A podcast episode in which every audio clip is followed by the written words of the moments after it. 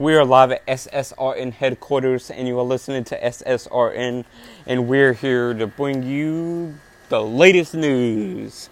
Spotify launches redesigned Your Library with new Grid View dynamic filters, more for iOS and Android.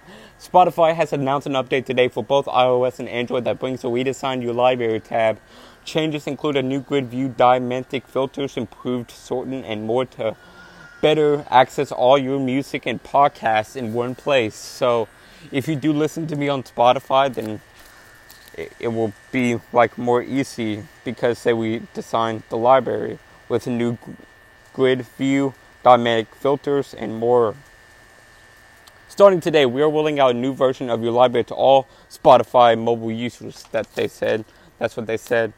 Now you'll have a more streamlined way to easily explore your collection and find your saved music and podcasts faster.